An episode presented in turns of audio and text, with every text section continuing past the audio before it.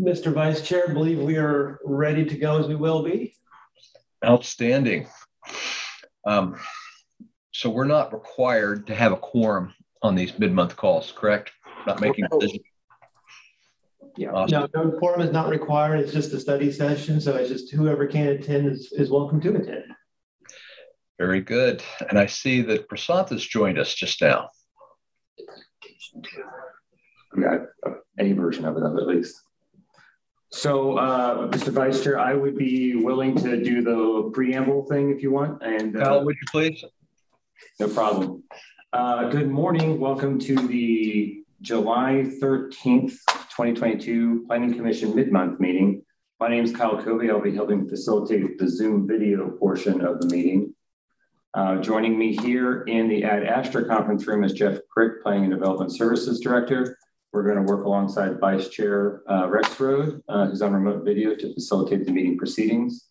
This meeting is being recorded and broadcast live on the city's YouTube channel uh, and cable channel 25. Please remember to mute yourself uh, during the meeting when you're not speaking. Um, the chat function for this meeting will be disabled. All chats will go directly to me. Um, I would recommend everybody keep their video on during the meeting, uh, just given the format that we have here. Typically, we would ask to turn it off if you are not participating in the meeting. The city reserves the right to mute people or turn individual individual videos off to minimize distractions. So please don't be a distraction to your fellow planning commissioners. Um, uh, if you can, please remember to state your name and title each time you speak. Um, we don't have public comment and we're not making any motions.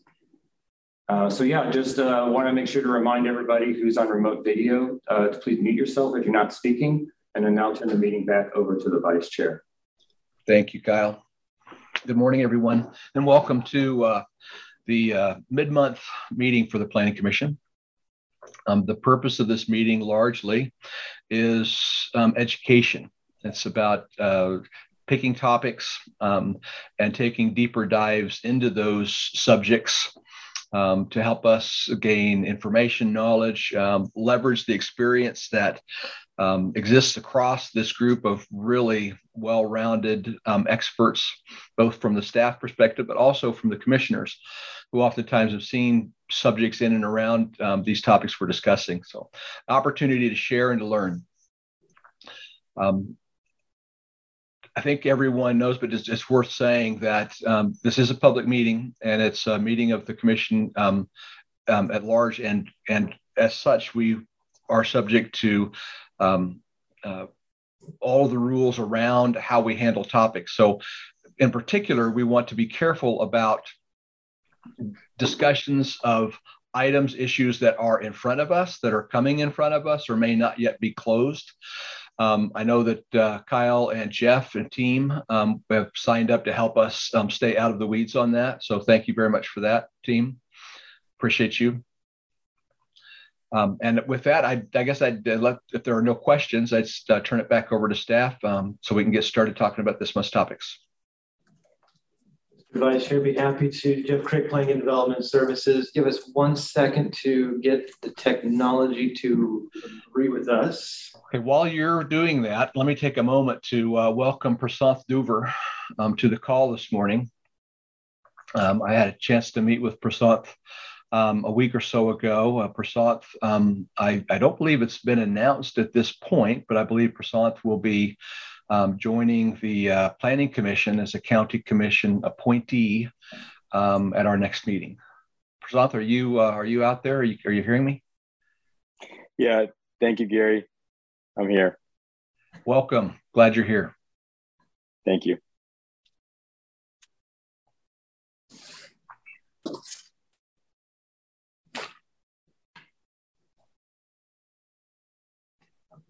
Not my friend this morning. I can get pulled up on here. I'll have less. That's okay, as long as we can get it up. Because devices and I are apparently not going to be friends.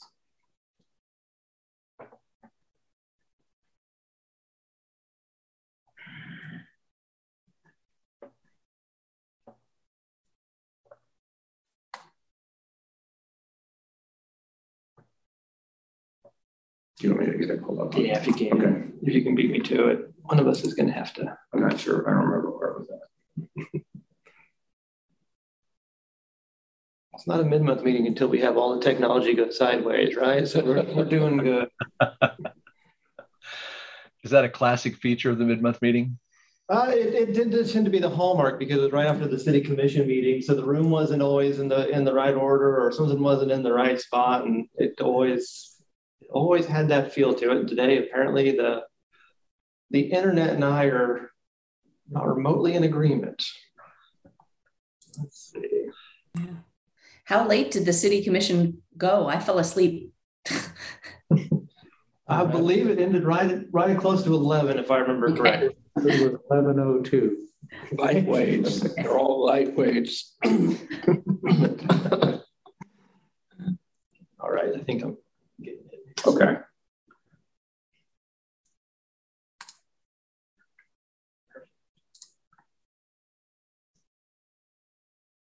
Well, there's a few moments where I think I can share Recording in screen. progress.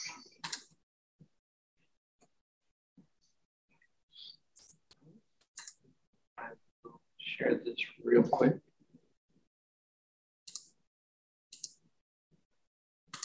It's a rare instance on Zoom where I, I don't have to ask if you can see my screen because I can actually see it on the other screen that I'm sitting next to. So it works out quite well. So, um, so good morning, commissioners. Again, Jeff Crick, Planning and Development Services. As you all asked for, this is just kind of a refresher and a reminder about a couple of different things that show up in the plan, which are the growth tiers and how they came to be, and also a little information towards the state statute that relates to annexation. So we'll kind of go through those.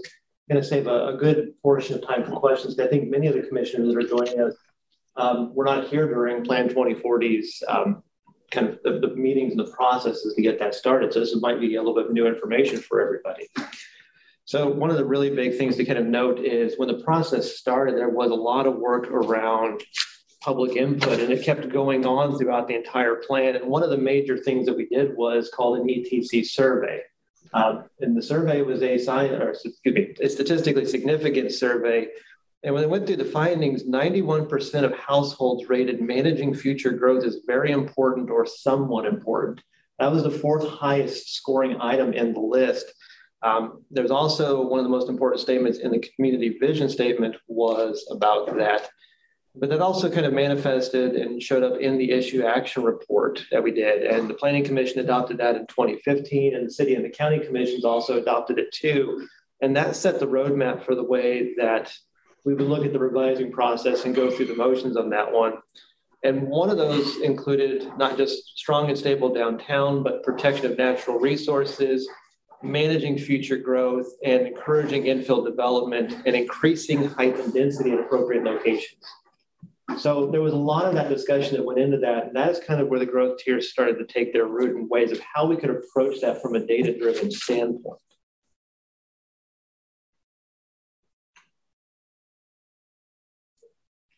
So the growth tiers look like this on the map. So tier one is the light blue area. That is the city limits of Lawrence at the point in time when the growth tiers were adopted. So those were the inside the city limits. Tier two is the green area around the city limits. And that is the area that is primed for development, or excuse me, that is programmed for development. One second. Apologies, all of the office is loading up, so we're getting a lot of noise going around. Um, tier two is the area that is, is considered for development during the plan's time horizon, which was due 2040. The orange area is the area that surrounds Lawrence, is the urban growth area. And that was also based on Horizon 2020's urban growth area, but curtailed for a couple of different factors. One was in the Northeast, based on the Northeast sector plan and its guidance that was provided in there and also floodways were removed is what part of that. So you can see kind of below Lawrence, it looks like you can kind of see the, the void of a river that is the Wakarusa floodplain, excuse me, floodway that has been removed as part of that. Hey, Jeff, just a quick question. As I look at um, that map, um, how does how does the city and the county um, approach planning in, let's say, the green area, right? Do they, do they, does M&O already have plans for infrastructure expansion that are in tentative design? Um, have, have, we made investments to understand um, uh, where sewer's going to go, where road's going to go, that type of thing, or is it just this is the the general direction that we think we want to go? There are there are plans in the area. I'll kind of go into some of the more nuanced detail to it, but there are two plans that the city municipal services and operations department has. One is for wastewater and one is for water provision in those areas, and it kind of extends beyond the green areas. The plans actually go quite a bit ways out of that just to be ready and prepared as part of that. So infrastructure planning has gone on out there. And you know, streets and roads and parks will follow along and kind of in that line with it. But that really that in-ground infrastructure is kind of sketched out and kind of set and waiting in a in a planning document that MSO has. Gosh, thank you. And so what we started to do with the tiers when we kind of started to approach that data-driven analysis was we looked at kind of that population. So what do we have currently? What is that average annual growth rate? What is that existing planned density that we have?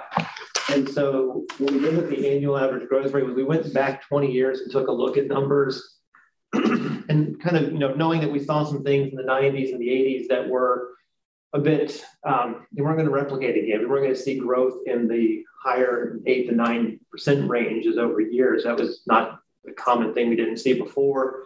We didn't see it afterwards on that one. So the average annual growth rate we saw was about 1% per year. So if you want to put that in terms of people, we had about a thousand people per year to the city of Lawrence. It's a good way to kind of round that number out. And so we looked at the existing and planned densities that are part of the sector plans that, that are adopted by the Planning Commission, the County Commission, the City Commission. So we looked to see what those densities would be and how they would move around. And then we kind of looked at what we, you know, those next questions, and Commissioner Rexroad set me up perfectly for this slide, which was uh, unintended but wonderfully done, is um, how much can we get out there and where can it be at? Where can we get that service to? And then, and then what can we actually serve? What are the plans in MSO and Parks and Recreation and those guiding that direction? So that's where that initial starts with. And so when we started to have the conversations around population, we started to have the conversations about the infrastructure, we looked at a couple of things. We looked and said, okay, exactly that. Where can utilities serve? Where can they reasonably get lines to? And where can they accommodate today? If they need to do a big project, water towers, pressure zones, conveyance corridors, what's going to be the future of those and what are those going to look like? So we looked at what utility services can be. The other one we looked at was what is within the radius of a fire protection. So where can they get to within within six minutes of a call coming in reasonably? And so we looked at that based on on drive times and streets, kind of find out where they were at. You know, how fast could a fire truck move moving get to them? That's part of that component.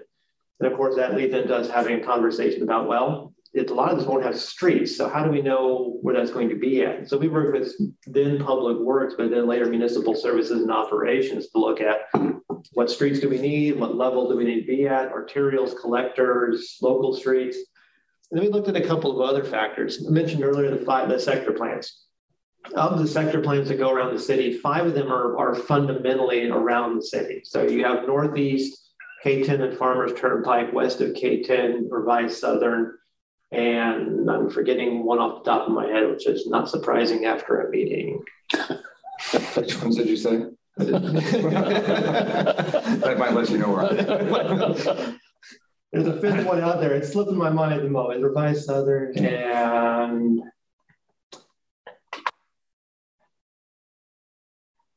Oh, 645, I had it, but at 730, not so much. So I'll just, I'll leave it at that. There are the, the ring of plans that go around the city. There are five of them. Um, and we also looked at the urban growth area for Horizon 2020 and asked, that's kind of those fundamental questions is, do we think ultimately Lawrence will get to this point? Not necessarily in time of Plan 2040, but in that growth area, do we think that's a reasonable place for growth to occur? And so when we set the parameters out for it, we then just made those general assumptions I kind of alluded to. We assumed a 1% population growth rate, which is a little higher than what we would normally see. 0.94% is the growth rate if you look at it in that. But for kind of just assuming a little bit of a cushion in there, we did a 1%. We asked the model to go through and say, look, we've already made this comment, and, excuse me, we've already made the kind of uh, caveat that we want to do infill development. Prioritizing infill development was a key point the steering committee had asked for as part of the discussions. So let's prioritize infill development first, and then model when you run out of land inside the city, assume a contiguous growth pattern. So you couldn't, you have to be right adjacent to the city limits so that it follows the policies inside of Plan 2040. And what we also told it to do is we don't know any better, so assume the existing future land uses and their densities are what we're going to use. So for planning commissioners, you'll know RM32 is a maximum of 32 dwelling units per acre. So we had to assume that we'd get close to 32 units per acre. Uh, we also told that there are pieces of land where you're going to need to deduct things for rights of way and easements and stuff. So there is a 20% assumed deduction in land uses at scales. So what it does is it looks at an acre, subtracts 20%, and assumes that's for rights of way, access roads, easements, drainage ways, things that you wouldn't necessarily want to be building on and then just make that deduction across the board. And that's how the model goes through to kind of process where it wants to go for population. People don't want to usually live in Clinton Lake. And the first iteration of the model had a lot of people living in Clinton Lake. So houseboats suddenly became a thing when we ran the model the first time through. We had to get that fixed. And so the model really did was it pushed through two things. It pushed through a population side of it, and then we asked it to push through a growth side. Where do you think that growth will occur at time? And then when, what do we think that'll look like? And so what we had yep. was, yeah. Uh, sorry, just another question. There's, I love this uh, information. Um, the 1% growth rate, um, or the 0.94, um, how, what period of time does that number come from? Is that just last year? Is that over 10 years, 20 years? Yeah, it was over at that point in time, it would have been going back through 2007 because we would have used about 10 years worth of data to, to get a, a running start at it before we had the model progress. Okay, very good. Thank you. I think it may have been 20, it may have been 2006 actually, because that may have been when the first iteration of the run came through. So it, was it was 10 years worth of back data to get us to that point. It's historical data. It's it's it's a okay, that's very good. Thank you. And so the model, when it starts to push through, you'll kind of see it here in a second when it moves through the land use components of it. But again, those are the different tiers that we've asked the model to show. And so tier one is all within the city of Lawrence because the plan and the steering committee and the conversations the planning commission and city and county commissions had were, you know, wanting to prioritize that infill development, save the save the um, or excuse me, um, maximize the infrastructure costs to save that development from going outward. So to, to you know use the infrastructure and the expenditures we already had to their fullest before moving on. Uh, but also then make sure that we had rural areas and and that uh, that sense of what made Douglas County unique, the agricultural, the rural areas preserved and kept, and, and use that very judiciously as it moves on. One more question for you, Jeff. Sorry, I, I, I want to make sure I'm following the data. So, yeah, so uh, one percent, just use a round number, um, and just again, just using just kind of rough round numbers, that suggests a thousand people a year in growth. Is that right? Just Correct. general, just rough general numbers. Um, how should we think about that thousand people in terms of households that might, you know, help us convert that one percent number into the number of lots, the number of homes, the number of apartment structures that would be needed um, each year? It, that's a that's a great question, and it's a very tough one to answer because it, it you make a generalized assumption in something like this that you have a standard household size of 2.23 people per household. That was the number the Census Bureau gave us as the best the best acclimated number to use. Uh, I think we all know there are individuals that are you know one person households, and there's you know four, five, upwards, and there's a range of households that take different sizes. So we, when we did this, we just went with the census numbers of an average household is 2.23 people. Um, to kind of, I think you all have heard me say this before, but I'll, I'll definitely always repeat it. If you were going to match building permits to population growth at a one-to-one scale, for every thousand people we would add to the city, we would need to do 400 building permits per year to just have a one-to-one ratio for the last eight to 10 years, the city's been doing about 140 to 150 building permits per year. So if you schedule that out over eight years, you can see that that that differential between those two numbers moving forward. The, the key to keep in mind when you have a discussion about um, platting and subdivisions and, and, those kind of things is, you know, and for the for the commission's knowledge, by the time you see it, they've been in existence for a, a, a while. They've, they've not been They're not instantaneous. They take a long time to get even to a platting uh, when they come to you. But after they leave you, they still have steps to go. And they're probably still about two years away from actually being able to put a shovel in the ground and turn the dirt over with a plat. So plats you see in 2020 would just now be coming online this year, expectedly. Um, and that can that's that's a pretty quick turnaround, quite frankly, by the time you account for infrastructure, you know, getting the right things from the, the banks and everything in place to go forward with that and getting the escrows in place. So it's it's some can move faster, some can move slower, but two years from the time that you see a plat move through to building permits about normal. Wow. So Jeff, before we go on, yeah, Jim Carpenter, um, that 400 building permits you just mentioned, is that that's a real fuzzy number, isn't it? Because your 400 is single family households. give We're not talking about 400 building permits for an apartment complex. no, and it is and apartment complexes are they oscillate very wildly. And you will have a year where you'll do 300 units, and then a year where you will do no units. And that's a very common trend you see in the market. I, off top of my head, I can't tell you the last time we bid at a large apartment. I think it was in 21. Yeah, I, I just want to make sure we don't get that 400 per year stuck in our head because it's there's so many variables Yeah. in you could provide the same amount of housing with more or fewer building permits each year. If you want to just go on, on a unit conversation, an entire apartment complex could do 400 units, but the key is going to be is that the right price point, the right, right. aspect of the market. So the key with it is always going to be is are you providing the right uh, I won't say amenity, but that's the one that comes to mind that people are looking for. Are people looking for a zero access house or available on that one? Do people want a larger or a smaller house? So there needs to be diversity in uh, price and diversity and location and amenities in the market. And that's the that's the key that I think we see with the, with the code is RS7 will produce a very certain housing product because by the time you do land as cost assumptions and development assumptions, there's always there's a baseline number in there. So, and when it comes to apartments, then we bring in the other studies about how much inventory do we already have existing that can absorb some of this new growth. Yep. Yep. Got that one too. See, yes, I I, we got it. got all kinds of numbers. Today's going to be a statistics day, so I apologize to the commission for those who don't like math. Uh, I, I, may go into full for full math mode in a little while, but so tier two is all about where we think Lawrence could reasonably grow based on population and based on infrastructure during the lifespan of Plan 2040. So its lifespan is in its title. We think it's, it's good through 2040s, where we kind of charted it out and anticipated it. And then, so to get to that area, we started to apply a series of factors to it. We've kind of talked about the assumptions and the factors, but just to kind of start off with the red line you see on the map here is Horizon 2020's urban growth area. So that's what we use as kind of that baseline parameter to kind of say this is the maximum scope we suspect. And then we started applying the different things that people expect from, from both you know development, but also from the city.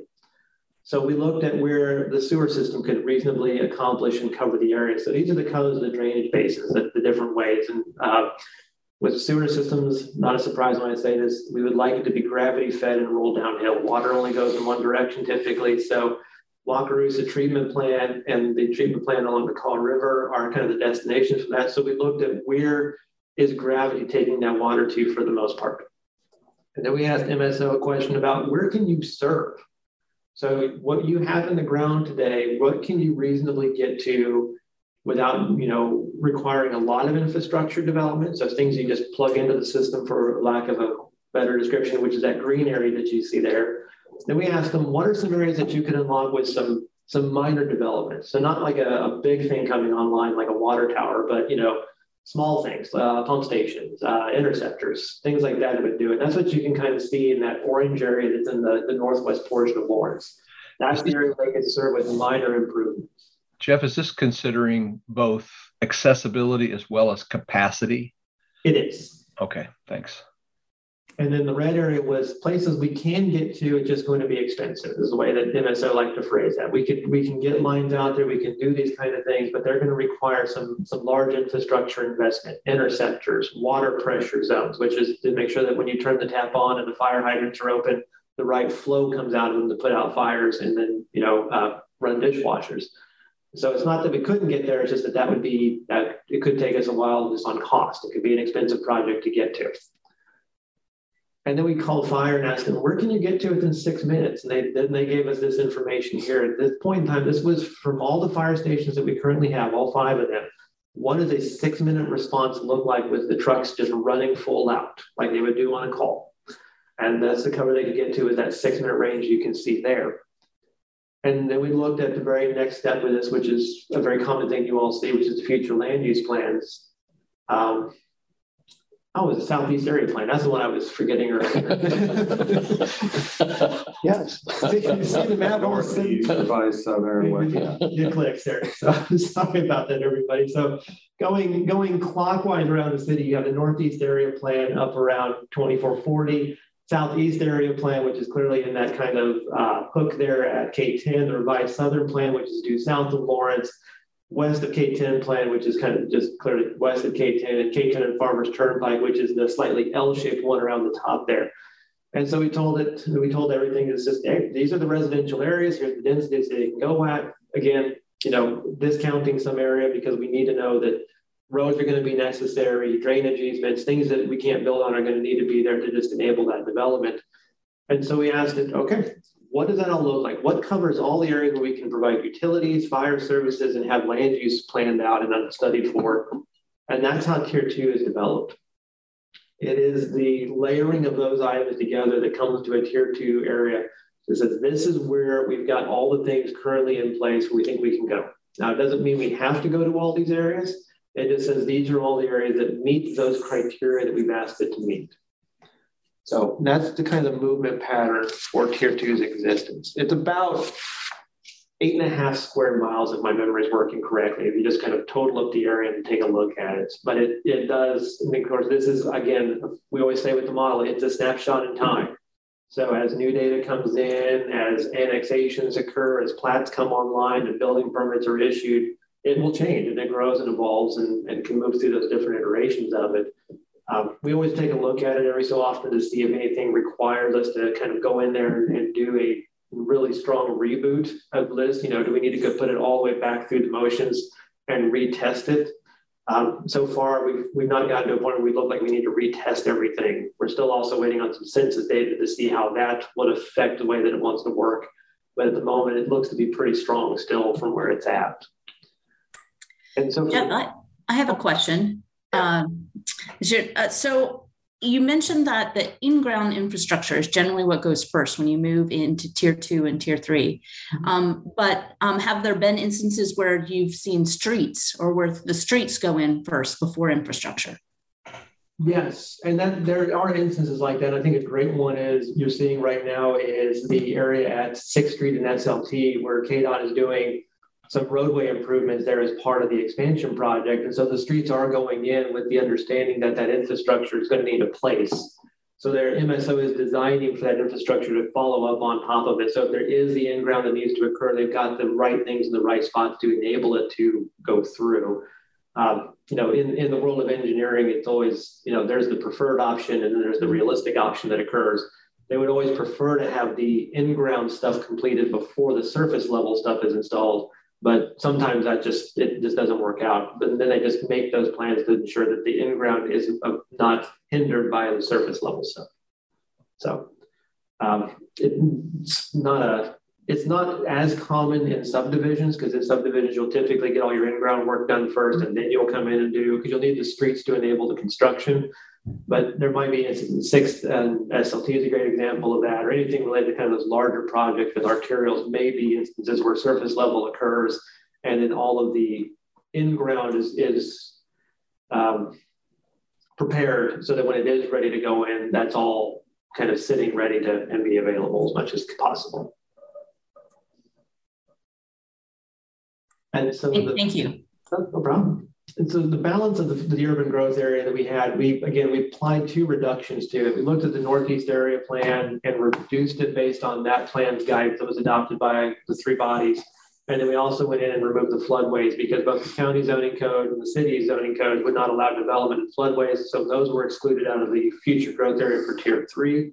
So that's why you see a little bit of that kind of void where the rivers are at in those instances. And then also a reduction in that northeast area. So the balance was moved to tier three. And so again, that is what the tiers look like when you when the model processes through and comes out.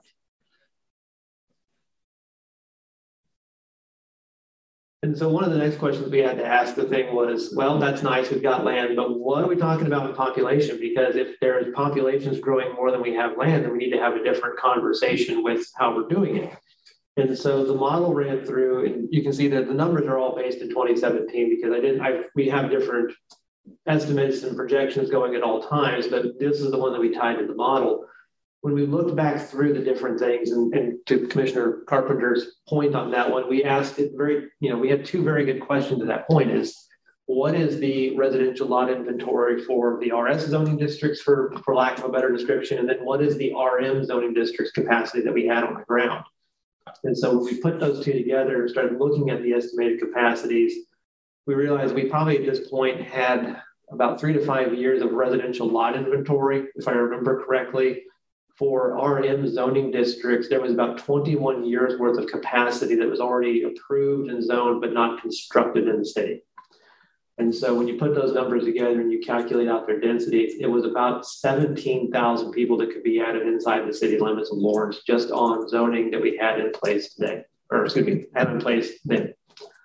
When you look at tier two and you start to push those numbers through the area, the model came back and told us there's probably, excuse me, there's, there's land and availability for probably about 18,000 people, 18,500 people in that expansion capacity. And so when we then did the very next thing is we back checked the model against what we've known for Lawrence's population growth for the last hundred years. And so we looked at the trends and kind of those, those marks moving backwards. So we got to a point of where it was estimating about 135,000 people were, were there in potential. And when it ran through that estimation program and it said, if I'm adding people at this rate in these locations, I run out of land in 2050, which is 10 years beyond Plan 2040's time horizon. So by 2040, it was estimating we would have a population of just under 123,000 people. Last July, and I'm in the middle of doing the one for this year at this moment, but last July, we estimated there was 104,000 people in the city of Lawrence. So the model is trending in, in that trajectory. It's still meeting with our, our separate projection estimate that we use in house here.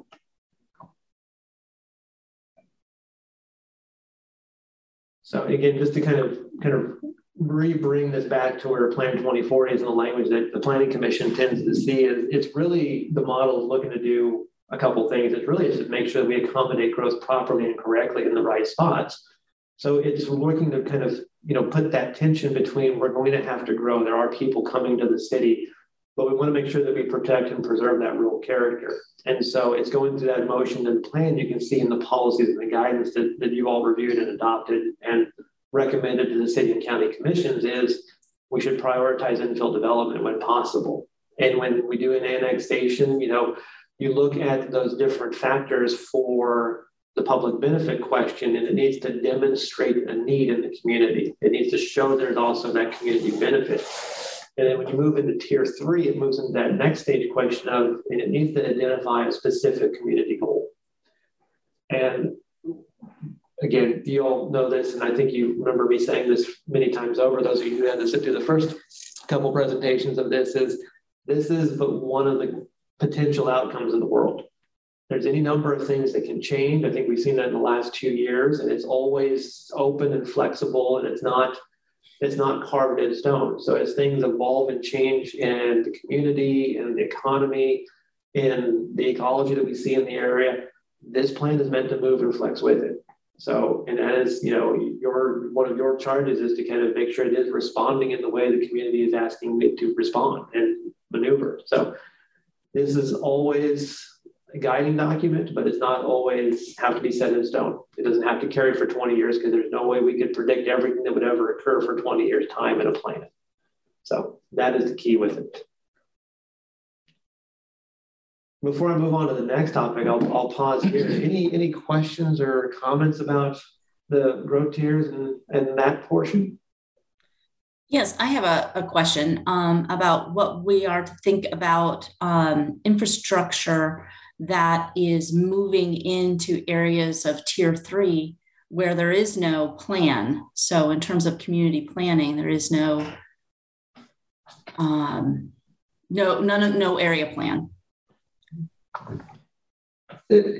yeah, and there's going to always be infrastructure that's going to have to move in different areas. You know, I think one of the best examples I've seen in my career is, you know, sometimes you you build roads not to enable growth, but to enable fire access. And so, you know, understanding what the roads are trying to do is sometimes just as important as making an assumption that, you know, yes, roads can enable development or growth in areas, but they can also enable access to portions of communities that are cut off or need fire access or have some expectations so that you have that capacity that you have to kind of balance and look at.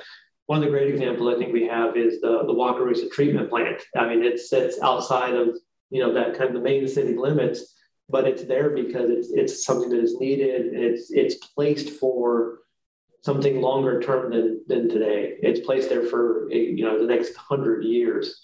So the, the keys, I think, when you have those conversations about infrastructure, where they go is, is there is the essence of the moment, but you have to look at it in the next 50 to 100 years sometimes and understand what is what is the dynamic that is pushing or having that conversation to go out there. So it is a balancing act of, you know, do, do what do we think is going to occur in association to it, but do we think it's going to occur in the time where it's appropriate, or do we think we have, excuse me, do we have the policies to make sure it occurs at the time it's appropriate?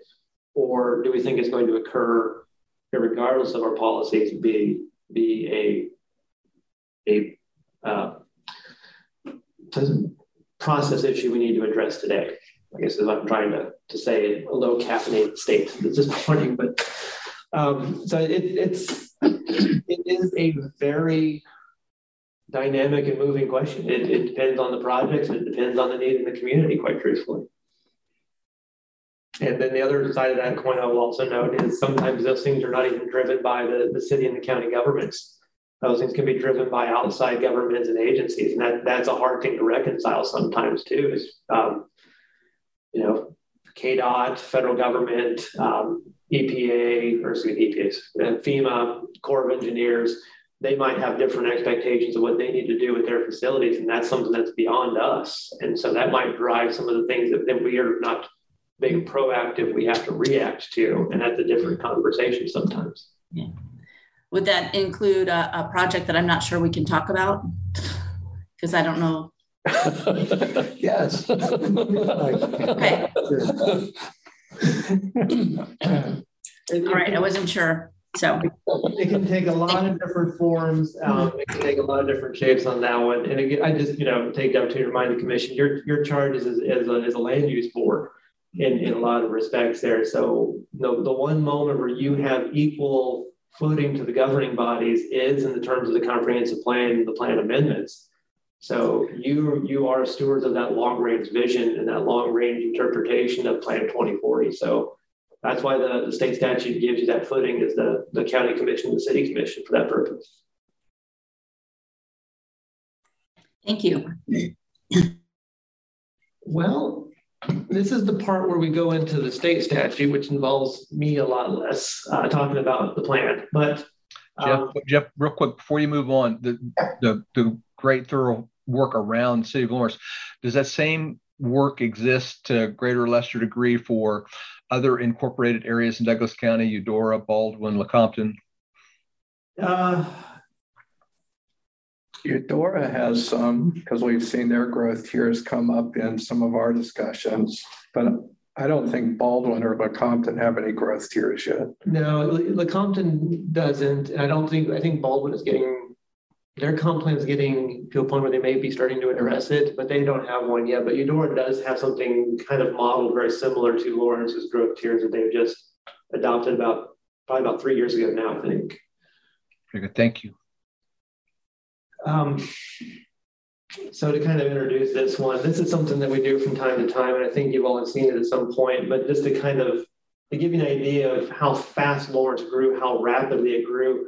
This is a this is a one second video. So what does me? The English language and I are apparently not friends at all this morning. This is a video that will show the annexations in one second increments. So this will grow Lawrence from 1865 to 2015 in one second increments. So you'll see kind of how it grew out. And the road network you can see here is actually the road network today. So you can kind of have a sense of where you're at in the universe here. So I'll hit play on it, but it's what you're going to see is a lot of stuff doesn't happen for quite a while. And Lawrence just kind of sits for a long time in its configuration. Then there's a moment where it just goes. And so again, for every second in the video is a year. In the bottom right, you can see the year is counting up. And we had to put the year counter in there because for this portion of the video, you wouldn't know if it was doing anything or not because Lawrence didn't annex. It didn't change for quite a long time.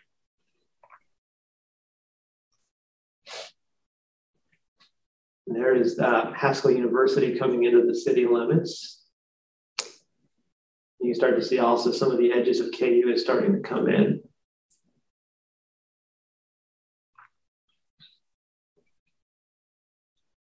Not a lot occurred during the Great Depression, as we all might suspect. But just to give everyone a heads up, around 1948, you're going to want to keep an eye on the map.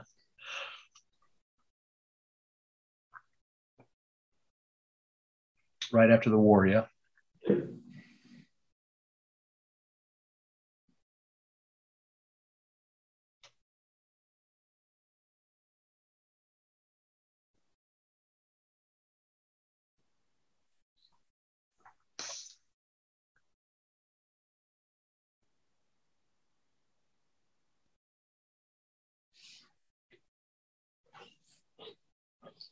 There's a little bit of a lull in the early 80s there.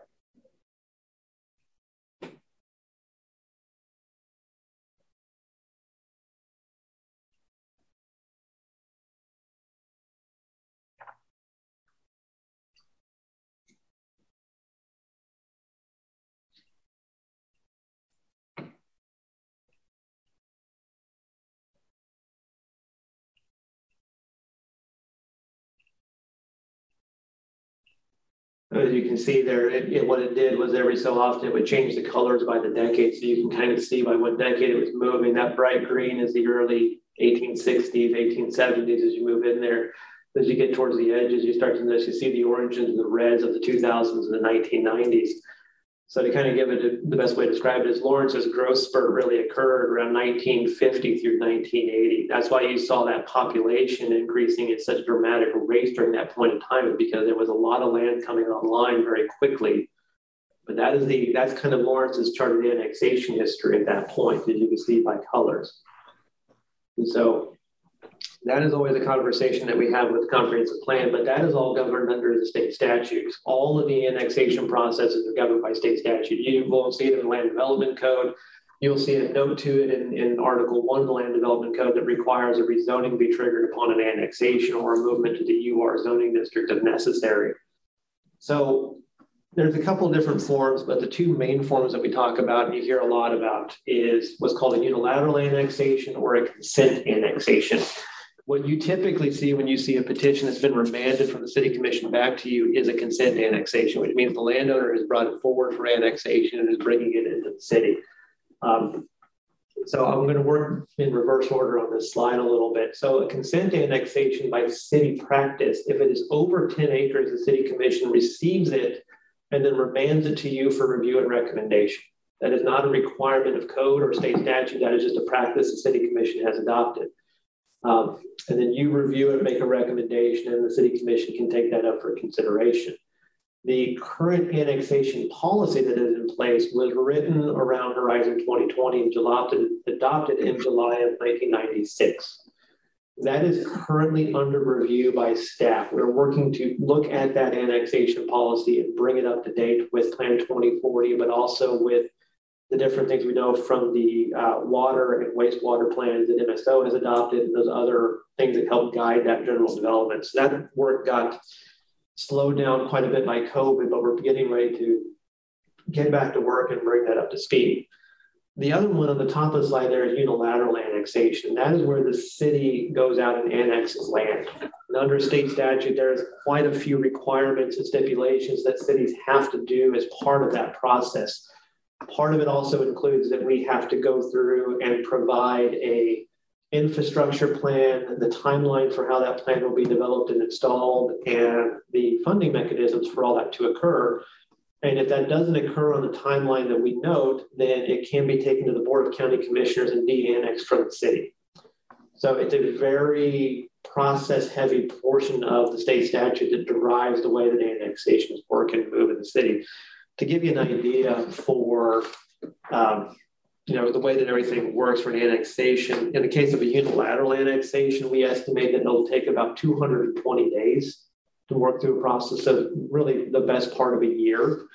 Um, for a consent annexation, they do move quicker if there's not an election going on. So about 170 days if there's not an election going on. If there is an election in that calendar year, state statute requires there be a pause, which then takes it to about 190 days typically. So you, there's a big difference in the way that everything was to process on it, depending upon which portion of the annexation statute is engaged to bring something into the city. So it is it is really an instance of annexation is not in the control of the city or the county. It is really in the control of the state and the way that they structure it and set it up to be. And so we just simply move through those policies as they, excuse me, move through those codes as the policies go through. So when you look at it in terms of Plan 2040, it does go back to that annexation. It has that discussion about, you know, prioritizing infill development, but it is there to support the growth. You're going to have to do infill you're going to have to have those conversations. But one thing you'll notice in the difference between the annexation policy of Horizon 2020 and its chapters versus what you see that you've incorporated in the Plan 2040 is it encourages a discussion about what is it in terms of the community? How is it responding, reacting, resolving in terms of the community? Horizon 2020 was written very much like a code. And it gave the impression to a lot of people that it was a code, but it wasn't necessarily something you could do. It was it was at best the same as what this one is. It is a guidance document. It can be binding, but it's a guidance document. It is not the same as a land development code or the county zoning code. It can't compel things in the same way those codes can't compel. So what it does is we've kind of looked at it and had a very good conversation about making sure it encourages a discussion about what is in the community's interest. Where is the community wanting to go? What is the need that we have today? So that was all structured around an intent to just encourage that discussion, not just amongst the community, but also amongst the planning commissioners, the governing bodies, and staff to make sure you know we're we're looking at it and having very thoughtful discussions about what we're seeing, both you know statistically in the world, but also you know qualitatively. What are we saying is not something we can measure, but something we can see and experience as part of it too. So, of course, as, as you all know, is that the golden criteria don't apply to annexations. Uh, they apply to zonings and special use permits and conditional use permits. So, in the case of this one, the annexation things are are can be a little different in the way that you look at them and view them in the world. And that's the way that structure in chapter two, me, chapter three uh, Plan 2040 is, is geared up to look at. It has that discussions about communities and the benefits and what is it doing and how does it fit our long-term vision of ourselves. And that is all why it's enshrined in three in the way that it is. And of course, you all know this, and I'm just going to retread some some stuff we've talked about many times over. Is you know the community benefit in there is something that says it may include a variety of things. It doesn't have to be the things that are enumerated on the list it is not an, an exhaustive list of benefits there, um, but these are some of the ones that came up through both the issue action report, through the steering committee discussions, and through your discussions. Uh, we kind of had those uh, initial phases when we had the early days of the plan. Say these are the things that are, are valued by the community. When you look at the vision and the mission statement, and you look at all of the different input that we received, these were some of the bigger things that always came came back to the surface. But this doesn't mean that this list is going to hold tight for 20 years. We might find a point where um, you know, we, we, you know, housing is fixed, or we have all the park space that we need, or whatever it is, could happen in the world. We can't, we can't predict what will happen. So it's not inclusive or exhaustive. It's not exhaustive. It's just some of the ideas there. These can also speak to the city's strategic plan, and and you know what are those goals and the missions that the city commission is looking for and striving to meet as part of their discussion. So it can speak to a lot of different things. And that is a end of that presentation for you. So again, um, be happy to answer any questions. Um, always with mid months, it's the time for discussion and dialogue for the commission. So we, you know, vice chair would like to lead a discussion by all means. All right. Thank you very much, Jeff. Um, I'll just go back to uh, members of the commission. I know we've been asking questions along the way. Um, I'm curious to, personally, I'm curious to learn from um, those folks, uh, Sharon and Jim, most notably, who've been around uh, the commission uh, for the longer amount of time, maybe seen some of these issues come through. Do you have any insights um, that you'd share with this group from your experience as you think about annexation, you think about um, the topics we've discussed today?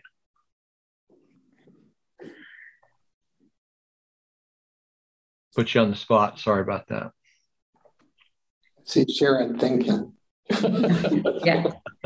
Um, well, one of the things that, that I've noticed, and, and, and Jim can certainly speak more to this, is we we often, when we're talking about things on the edge of uh, tier one and tier two, bump up against area plans um, and the updating of those area plans. There, there's somewhat of a bottleneck there where a lot of the area plans um, have been delayed in terms of their update for many and varied reasons.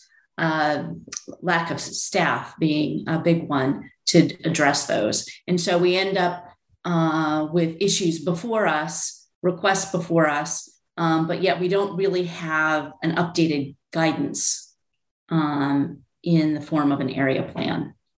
Uh, so that that's something that has uh, taken been under discussion uh, so when that, when, when, you run up against that, does that mm-hmm. does that cause you or cause some to say, "Hey, we need to wait for further guidance," or does that change the way we maybe go about getting to, uh, you know, getting something through the process?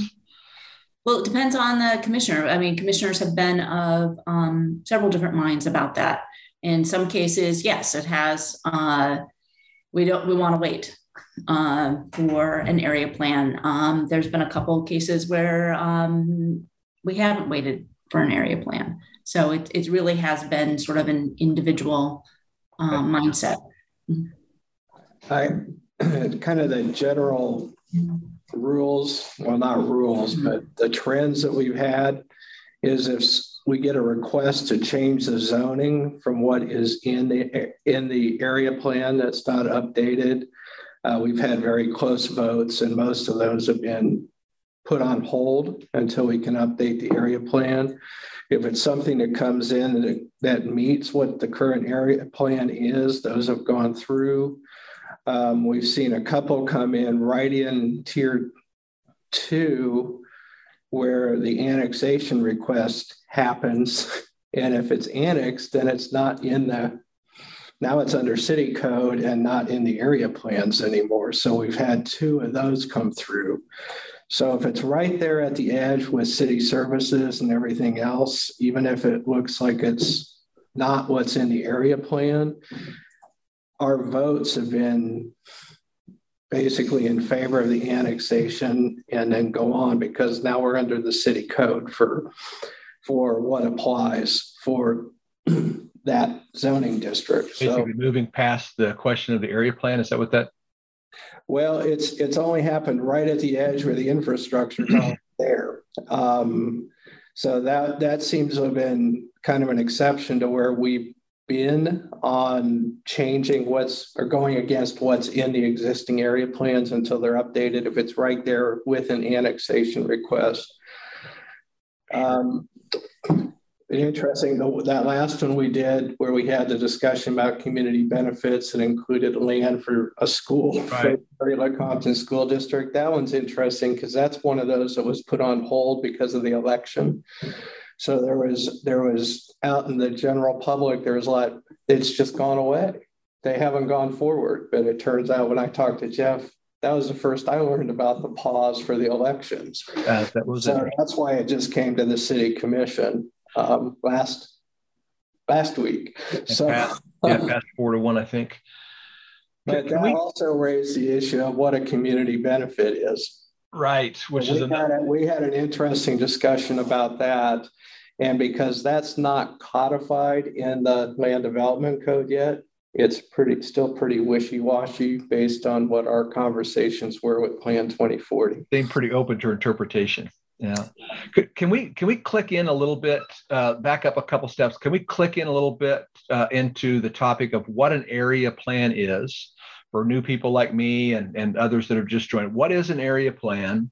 What does it mean to have a, a when is a plan updated? And I don't mean necessarily on what day does it update, but what does it look like when a plan is updated versus one is not updated? What are the differences between those two things? Can we, uh, I don't know, Jeff, if that's a question for you, but if we could click into that a little bit. Sure. So if you look in Plan 2040, they go under the name of a specific land use plan. They're all incorporated by reference into Plan 2040. So you can lean into those as guidance documents. And that's the intent of them is their, their guidance that is more specific and directly applied to the areas that they're in question to. So our plan 2040 is a very broad, if you want to talk about it in, in terms of things, it's a 30,000 foot look at stuff. The specific land use plans are a more lower level 5,000 foot study and analysis and discussion that we have with those areas to understand what is the pressures, the needs, the expectations, the any number of factors that go into those. Um, the, during the, about 2008 through 2010, that's when the planning staff was able to go around and get those area plans that you see today kind of ringing the city. Uh, that was one of the, the things we were able to do when the, there was the recession in 2008, when the building permits and the projects were low. We went out and did a lot of that area planning in that area. We're right now doing the first updates to any of those plans uh, that we've ever been able to do.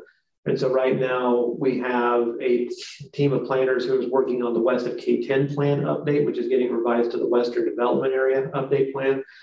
Um, and we also have a team of planners working on the East Lawrence neighborhood plan as part of it. So there hasn't really been one that's been updated whole in, in whole since they were all adopted effectively at the time they were they were initially put in place. So when you look at them, you're going to see a lot of language and a lot of things that that call back to Horizon 2020 and the way that it wanted to move and respond to the world and have those conversations.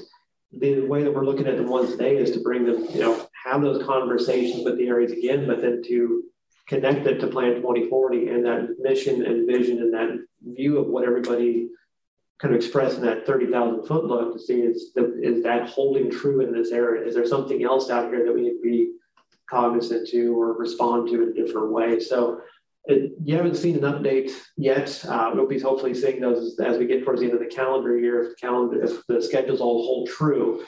But it's they're there as incorporated reference plans inside of Plan 2040, and that's what we used as kind of that basis point for both the analysis of the areas when we were doing our studies during Plan 2040, but also kind of give you that, that more specific land use uh, policies and discussions that are related to those areas as you review them in that context.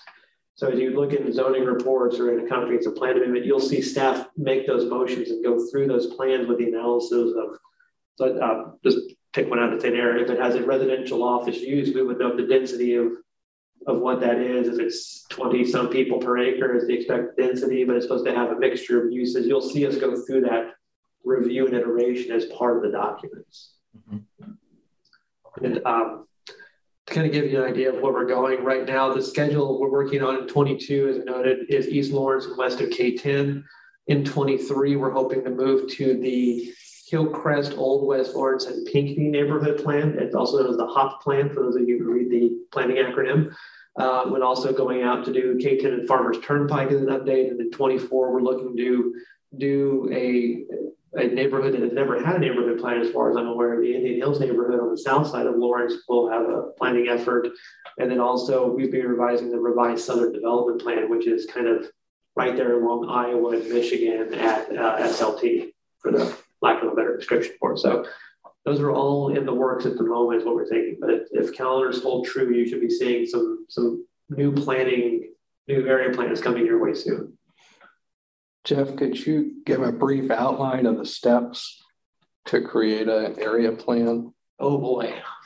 Uh, it doesn't have to be inclusive, just just all the steps that you have to go through to make sure you have a plan that can even come to us to look at. So every every plan I've ever worked on has had a different set of steps because every every area is different and has a different way that we work through it. But it always involves generally um, we will go out for public input and we will you know have meetings to find out things and surveys and go talk to people to find out what's going on, what's in the area.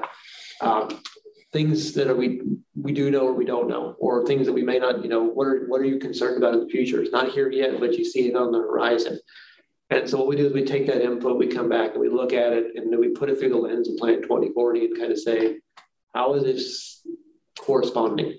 Or are they, is there, is there, you know, the plan is doing this and there's not, that's just not happening. We're, we're seeing something different out there. And so then we will do is we will typically draft a, a well, this draft, we'll put something on paper and say, here's what we here's what we heard, here's what we think it is, here's what we got for the moment. Yes or no, right or wrong. Tell us where we we are on point, we're off point on that one. We'll take it back to that community and have that discussion. And then when we take that input back and we revise it again, then we'll go back and, probably do a second or a third iteration, come back and say, here's what we've heard again, here's where it's tailored to. Does everybody think this is a good spot to go forward. And at that point, we will put it, putting it through that stress test to make sure is it responding correctly to 2040 and responding correctly to what people are asking of it. So that can take a lot of different forms. And if there's not a part where you know there's a misalignment between the two, the community is asking for this and the area is asking for that, you know, is there a common ground? Is there a consensus point that we can get to? It may not be what everybody would like to see, but is something that is workable for the neighbors, the area, the future of the area. And then when we get to that point, we would then bring it to you all for review and, and consideration. And typically with the plans is, you know, we would bring it for you to receive it, to review it, to hear the dialogue, see the public input, have the conversation. And then as it starts to progress, to go through it like a very much like a comprehensive plan amendment. It would go to the planning commission first. If you recommend it up, we would then take it to the governing bodies. If any one of the three makes a change, the process starts over. It comes all the way back to planning commission. So uh, to the area plans, is that like, is this actually an amendment to the comp plan? It requires an affirmative vote by all three commissions? Yes. Okay. We, we treat it and process it exactly like that because they are referenced in. So we treat them like an amendment to it. So um, not too long ago, you all saw an amendment for um, think it was west of K10 or K10 and Farmers Turnpike, we processed a small change in the land use as a comprehensive plan amendment. So this would be the same thing. It would be a comprehensive plan amendment just with a much larger scale to it. Yeah, I've, I've worked on probably a good dozen of these in my career, and the beginning and the ending is the same, but all the steps in between fluctuates because every community needs needs something a little different, and there is no way to just have a set course prescription for it because it's just you just got to go and meet them. Yeah. Uh, those of you that, well, Sharon remembers it, but and Aaron remembers it, but um,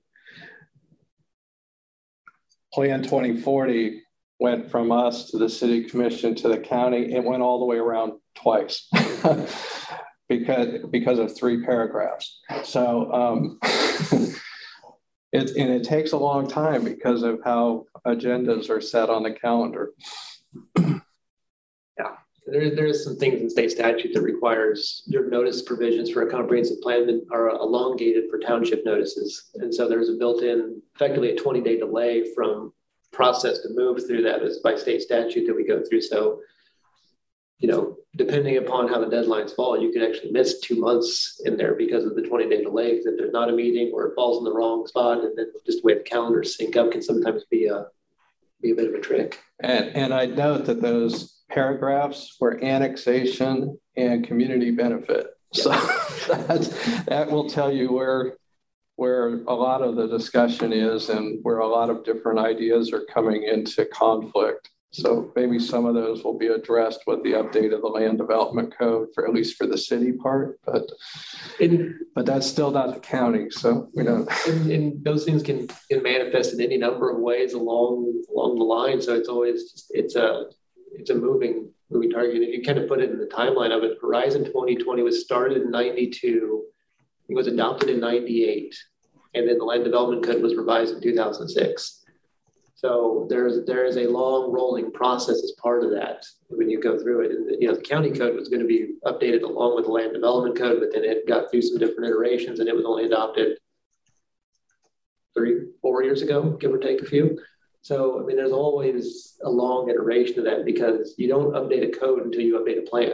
So the plan drives your code language and where you want it to go. And then that then drives down your processes. How do you do a subdivision, a site plan, those kind of things.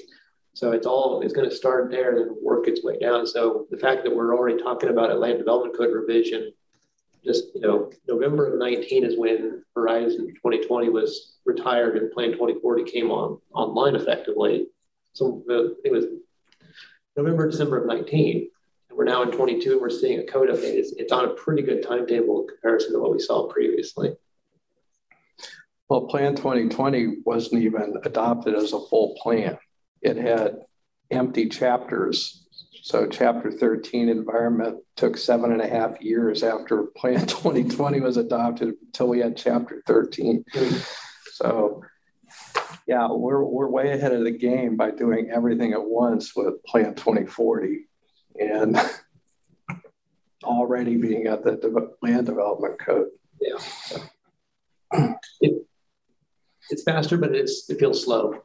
There's just there's no way to go about it. We'd like to have it yesterday, but it just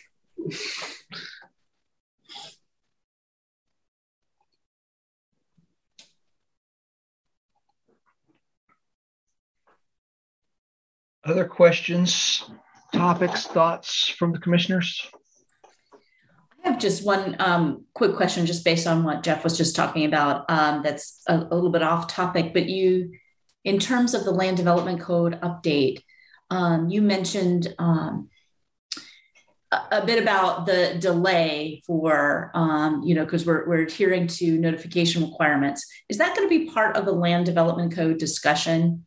Those that timeline of projects and notification will that be part of filtering down from 2040?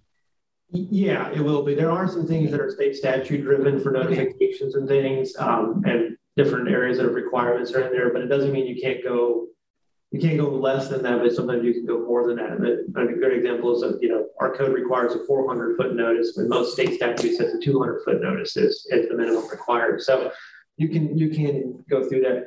Really, the, the heart of the process in all of the land development code is, is Article 13. Everything in Article 13 drives the applications and the steps that makes that, you know, staff looks at it and goes, this is all the steps that have to occur before we can even get to something to, to move.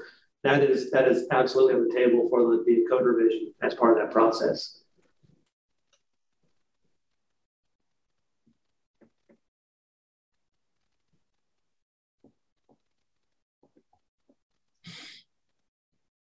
The vice chair, can we possibly consider as part of future mid-month meetings updates on where we are with the land development code? Yeah. Get feedback from this body as we move along. Absolutely. I know we've had a conversation about that, Jim. I, I think that's a great, uh, this is a great venue for that. Um, and depending on how meaty the, the work is, I could see it uh, um, taking a fair share of what we do on these uh, mid-month meetings.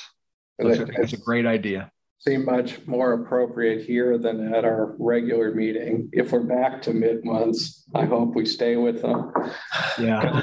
just carve out a little part of it each time. Just where are we? Any ideas from yeah. what you're hearing so we can get that fed back into the steering committee and all that. Indeed, absolutely. I'll, I, uh, I've mentioned that already to staff, and I'll I'll continue to work with them to make sure we have that as a part of our agenda for these calls, Jim. Thank you. Anything else from the commissioners?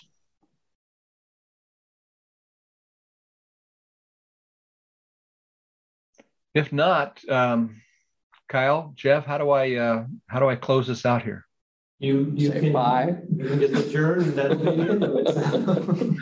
well, without objection from anyone, I'll uh, wish you all a, a great week um, and uh, ask us to adjourn. Point adjourn. of order, point of order. Yes, Commissioner Rexroad, are you taking public comment? we did not have public comment um, provided for in this mid-month meeting. Um, uh, I'm not going to change that on this one, but uh, I'd ask if that's something you think we should consider for future mid-month meetings. You're asking me? Yes, I am. Oh, I'm always up for public comment. It's my only opportunity. We- We've usually, we've, if people have show up, we usually listen to what they have to say. Gary. Sure. No- Nobody was ever coming to the mid months, but when they did, there was a good reason they were there. So we always listened to what they had to say. I think that's I think that's very reasonable. Which is, is there? Did you have something specific you wanted to share this uh, with us today? Well, mostly I had a question if I could. Okay. When will the Planning Commission review of the county capital improvement plan and the city's capital improvement plan take place? Good question. The county does not submit theirs to the planning commission. The city would be submitting theirs, I believe, at their August meeting at this point in time. And the county does not? Yeah. Hmm, Interesting. Okay, thank you. That's not required by statute. That was just a practice. The city does, I think, have a different statute that does compel it to come to the planning commission. I don't know the county statute off the top of my head as, as intimately. Okay.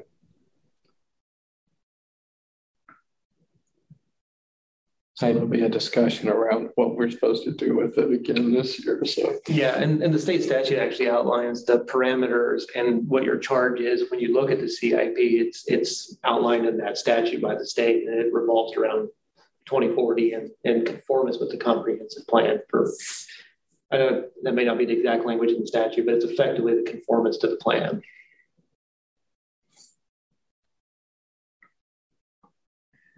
And if I may, I, I did have a question about the density discussion here today. Sure. that's okay. Please ask. Um, in the Plan 2040 Development Survey early on in the meeting, Jeff referred to one of the, the indicators was increasing height and density in quote appropriate locations. It's a nice word. Um, further on in the meeting, then you were talking about tier one and two growth of 17,400 population and 18,500 population. What is the assumption for density for that particular growth? It's based on whatever the adopted land use was in the area plan. I'm sorry? It's based on the adopted land use in those area plans. So if the area called for a high density residential and prescribed a density, that was the assumed density that was possible in that land use plan. So it just depends on which land use plan, which future land use was applied to it and looks at it from that perspective. Okay. Like, there's like, I think 30 different categories and I can't remember all the densities for each one, but I mean, the one that stands out in my mind is um, high density residential is about 32 units per acre. If my, my brain is working right Yeah. this morning and then residential office had a different density than single or excuse me, low density residential had a different density and it had ranges inside of it. So the model would always assume highest possible when it would run through those iterations. So very low density residential had a different density. It would run to that high number and then do that reduction for space you couldn't build on. And those density considerations, will they be part of the development code discussion? density is driven by two different things, and it's driven by land use in some ways. So, you know, you can have densities that will range a little differently. Like most of them will give a range of seven to 15 dwelling units per acre in a future land use. But when the code compels a density out, then it goes through the code. So RM32 is a great example of not more than 32 dwelling units per acre, biggest, highest density we have in the district. So the code would compel through zoning what that density is. So the question about height and density in appropriate locations is exactly the conversation that we were expecting to have as part of the development code update because we don't know where that height and density is. We don't know is 32 low or high for the community and where they want it to be at. Do they want it to be higher than 32, you know, 50, 60? I have no idea. I'm just pulling numbers out of thin air. Or is it too high? And do people want to bring it down? And that's that's the point of that that caveat there was that was a conversation for code to have that, because that's where it's going to be able to be driven by is that zoning district. All right, thank you. Well, Great questions and discussion. Thank you all. Anything further? Let's uh, say we're adjourned. Have a great, great week. Thanks, everyone. Thanks, Jeff and Kyle. Very much appreciate all your hard work. Thank you. These are always very valuable. Very valuable. Thank you, everybody.